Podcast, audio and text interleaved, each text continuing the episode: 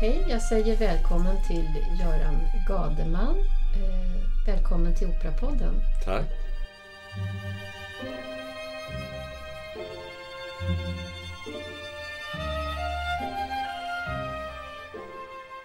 Jag är till vardags dramaturg och rollbesättningssamordnare på Göteborgsoperan.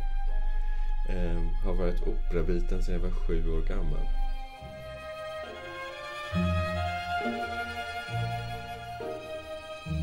Du är aktuell just nu med en eh, tjock, gedigen bok på över 700 sidor eh, eh, som heter Operahistoria. Mm. Kan du berätta för oss varför du har skrivit den här boken? Det behövdes helt enkelt en ny uppdaterad operahistoria på svenska. Den, först, den senaste av det formatet är 50 år sedan. Och det råkade bli precis exakt 50 år sedan visade det sig sen. Det är Folke Törnbloms Operans historia. Min heter Operahistoria. eh, för det är ju helt enkelt så att eh, förutom att det gått 50 år som man behöver eh, skriva om de verk som har skrivits sedan dess så är ju synen på de gamla verken helt annorlunda än den var 1965. Alltså den här vänder sig till en väldigt bred allmänhet. Det viktiga är väl att man har ett intresse av opera. Det räcker. Eh, att man är lite nyfiken och vill lära sig mer.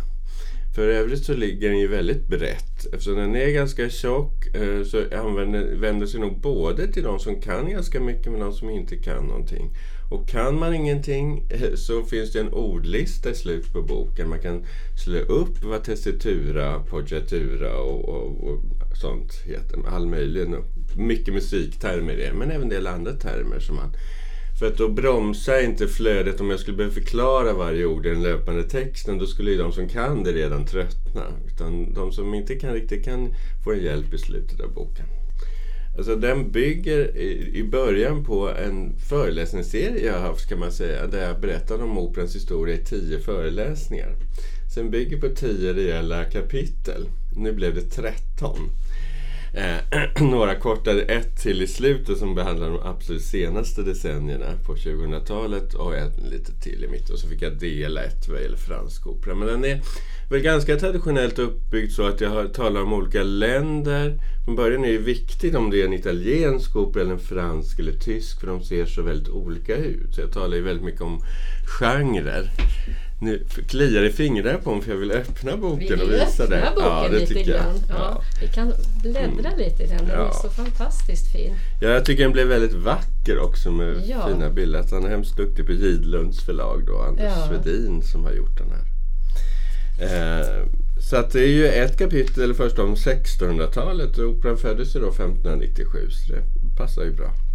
Och sen är det väl eh, tre kapitel, eller två kapitel om 1700-talet och sen olika om 1800-talet. Och då har jag delat dem mellan olika länder. Frankrike, Italien, Tyskland till att börja med. Sen kommer ju de ryska och svenska in. Och för att man också ska följa med så är det bortom försättsbladet i insidans pärmar så är det en kronologi här. Där de olika länderna har spaltats åt ena hållet och så är det årtalen åt andra. Så man kan se exakt vad som hände samtidigt. Då kan man se till exempel att Carmen ABC var bara ett år ifrån Nibelungens ring när Wagner startade Bayreuth till exempel. Som är två helt olika verk. Men då ser man att aha, så nära var det faktiskt i tiden. Om man inte är van att gå på opera mm. och så får man den här boken i present eller mm. går och inhandlar den. Hur mm. tycker du man ska bära sig åt för att jag tycker man ska läsa det. Ja, man, man kan läsa det första kapitlet som inte är långt, sen bara en liten inledning eh, på några sidor. Där jag talar lite mer allmänt om opera, vad det är och så, och vad man kan tänka på. Så att det är bra. Och sen kanske lite i början. Och sen behöver man ju faktiskt inte tuffa igenom 750 sidor i ett streck. Utan man kan läsa lite här och var eh, vad man vill läsa. Sen vad jag blev mer personlig också, det är inledningen på sista kapitlet som hade de senaste decennierna. För där talar jag om mina egna tankar om vart operakonsten är på väg och var vi står idag. Liksom både framåt och bakåt. Eh, så att de delarna kan man väl koncentrera sig på. Sen om man då plötsligt ska gå på Traviata här eller Carmen eller Bohem så kan man ju slå på den. Det går ju att slå på varje eh, verk och kompositör i index. Och så får man en hänvisning till de sidorna. Så räcker det att läsa dem. Men man kan också läsa den. Det är ju en, en kronologisk brödtext. Så att man kan ju läsa den från perm till perm. Men man behöver absolut inte. Hur mycket av din egen persons entusiasm och reflektioner har du lagt in i boken? Ja, det är en eh, bra fråga. Ehm, för att å ena sidan måste jag ge min bild av det här ehm, och därmed har jag lagt in min entusiasm och då brukar folk utomstående säga att jag är väldigt entusiastisk. Det smittar ju av sig liksom på mitt språk och i boken. Och vissa av mina som har hört mig föreläsa liksom tycker att de nästan hör mig när de läser texten. Ehm, det är ju en sak. Å andra sidan har jag tyckt att den här boken ska ju räcka kanske 50 år till. Så att jag bör inte vara för personlig heller, liksom dissa vissa verk och tycka som jag tycker väldigt mycket om. Så jag har försökt lägga mig, inte neutral, men lite försiktig i mina värderingar i alla fall. Sen har de kommit fram här och var, och då, men då underbygger jag ju dem. Och vad jag tror också, vilka verk som kommer vidare och inte. Jag märkte också hur, i början att jag inte använde ordet jag särskilt ofta i min text. Det gör jag lite grann mot slutet eh, först. Men det, det handlar väl om just också att det här ska ju vara något slags referensverk. Det är ju inte ett lexikon. För då får man ju vara ännu mer, då ska det vara helt opersonligt. Utan det är ju en personlig bok. Men det är någonstans mitt emellan. Alltid fri att bara stunda vinden utan sorg från blomma till blomma. Livet sveker mig på kinden, jagar hemma där det känns bra skymma och slockna varje natt offret jag burit Om min själ får kraft av mig är allt är bra tills att den blir dag Du nämnde här att det är 50 år sedan förra operahistorien skrevs på svenska. Vad har hänt sedan dess och vilka trender ser du inom operakonsten? Mm. Eh ganska mycket. Dels så, så är det ju 50 år till. Det har skrivit en massa nya verk. Eh, ganska mycket har film och opera påverkat varandra på olika sätt. Vi har ju, dels så bygger ganska många libretton numera, alltså operatexter, på filmhistorier. Allt från Notorious som vi hade nu senast i Göteborg till Brookback Mountain och allt möjligt. Dessutom har filmen gjort sitt entré lite in i det sceniska språket för det används ganska ofta film i olika uppsättningar. Och ytterligare film har vi ju på ett sätt med de här Met-utsändningarna och andra eh, broadcastade utsändningar eh, som går så att folk kan se opera på bio. Men det är ju inte samma sak, för det är ju inte opera live som ni har här på Folkoperan till exempel. Så det finns ju flera parallella eh, trådar där. Sen vad gäller repertoar så skriver jag med lite sorg i hjärtat att standardrepertoaren är på väg att krympa. Det blir allt för mycket tio toppverk. Och de nyskrivna verken, det blir liksom tio toppverk och helt nyskrivna verk, uruppföranden. Och de här uruppföranden får oftast ingen andra chans i en ny uppsättning. Och därmed blir det så att standardrepertoaren förtvinar liksom och Eh, de nyskrivna verken får ingen andra chans och de och lite ovanliga verken spelas inte heller. Så till sist står vi bara där med en handfull tio operor och sen en evig massa uruppföranden som inte får en andra chans. Så det, det ser jag som en väldigt tråkig eh, utveckling. Sen finns det ju ganska mycket att säga om barnopera och opera för unga och att tack och lov att kvinnor har kommit med in i operakonst. Vi har fler kvinnliga kompositörer och librettister och så. Så det finns ju goda eh, tecken i tiden också. Men eh, jag är lite bekymrad för operakonstens fortlevnad får jag faktiskt säga. Har den någon framtid, operakonsten idag? Ja, det är jag övertygad om. För har han levt i mer än 400 år ska han väl leva några år till. jag Men... tänker på det här med, med mm, musikalernas mm. framväxt som har skett de senaste åren. Eh, och hur det påverkar operascenerna. Mm. Eh, du, du, nämnde film bland annat mm. som, som en komponent som påverkar operakonsten idag. Där man ändå inspireras av och integrerar det. Hur ser det ut till exempel med, med um, musikalen och kontraoperan? Ja, jag tror att de två genrerna börjar närma sig varandra. talar vi om 70-talet nyskrivna operor så var de oerhört avantgardistiska och moderna, alltså ganska svårt inom citationstecken, tonspråk. Eh, och musikal var något man rynkade på ner för det var så lättsamt och så, och så. Men nu är det inte riktigt så längre utan nu har de här genrerna börjat närma sig varandra lite. Musikalerna kan vara riktigt allvarligt syftade och operorna kan vara lite mer lättsamma. Så de har börjat mötas lite på mitten eh, kan man säga.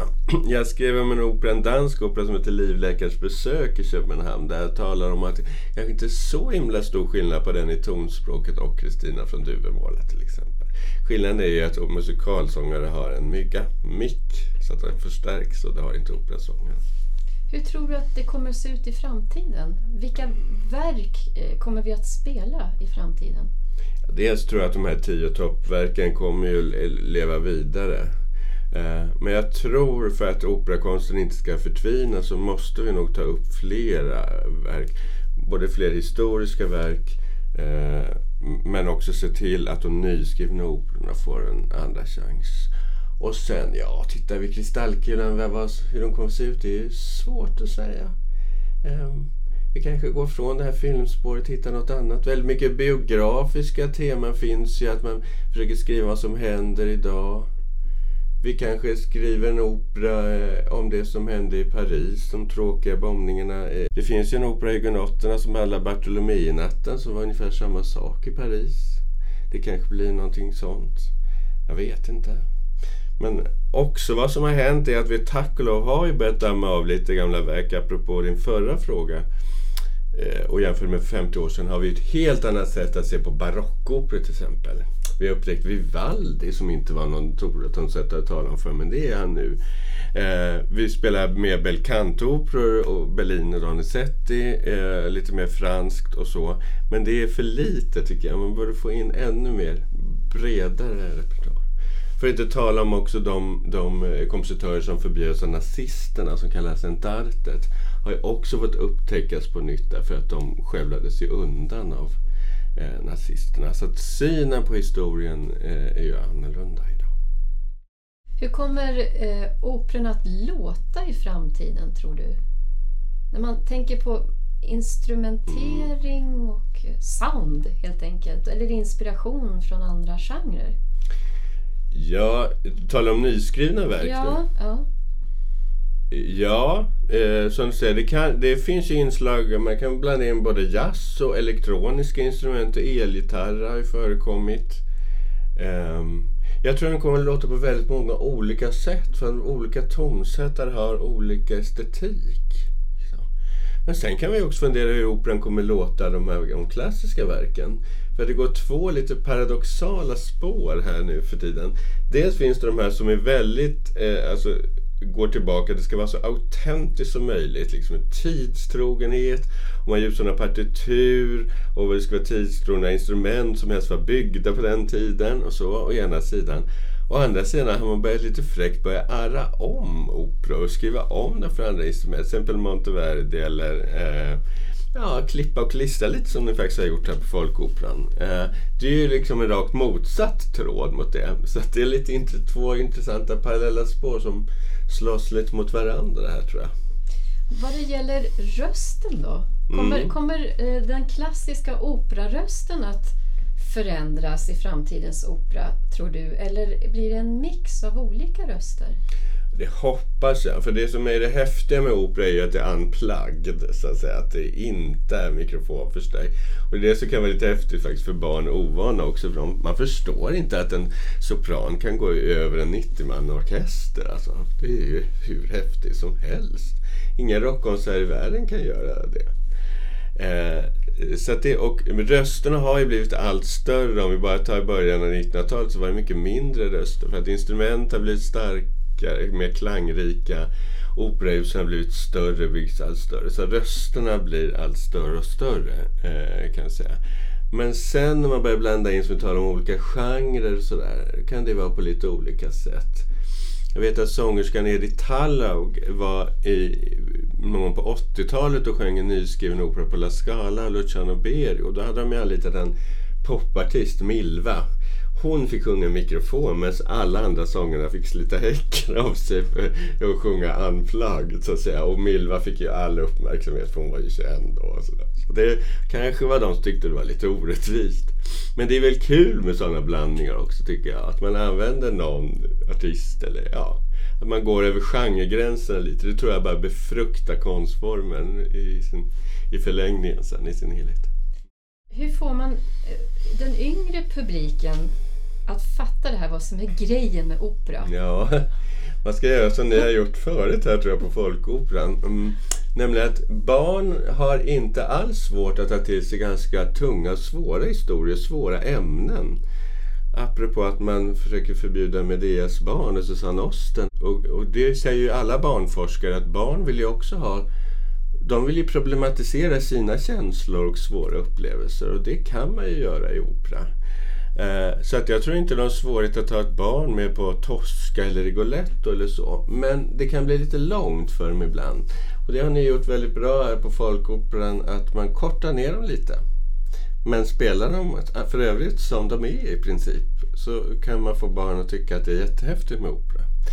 Däremot kan det vara lite svårt för barn att uppfatta sådana operor som Figaros bröllop eller vissa komedier som bygger på väldigt mycket konventioner och vuxenskämt som antydningar på sex och allt möjligt som kanske inte barn riktigt förstår och då kan de lätt bli uttråkade. Sen ska man naturligtvis också skriva rena operor för barn. Det tycker jag är jätteviktigt och då har jag en kapitel med i slutet, både de internationella och de svenska. Och då är det väldigt spännande att se vilka frågeställningar man har tagit upp för barn där. Förr fanns ju bara Hans och Greta egentligen, Humperdinck. Och dessförinnan talade alla om Lille Petters resa till månen som stod på Operan. Men det är till och med jag för gammal för. Så att, eller för ung för ska jag säga. Eh, nu finns det ju väldigt mycket mer. Jag tror vad gäller barn och så är det ofta faktiskt fördomarna kring opera är det deras föräldrar som planterar ner till barnen tyvärr. Eh, för att barnen är ju öppna liksom, kring det där. Och tyvärr, de som har fördomar kring de har ju aldrig själva sett en opera eller upplevt hur häftigt det kan vara egentligen. Så jag vet inte, det, det planteras vidare utan att någon egentligen vet. Det är bara ett antal fördomar som bara planteras vidare utan att någon vet varför.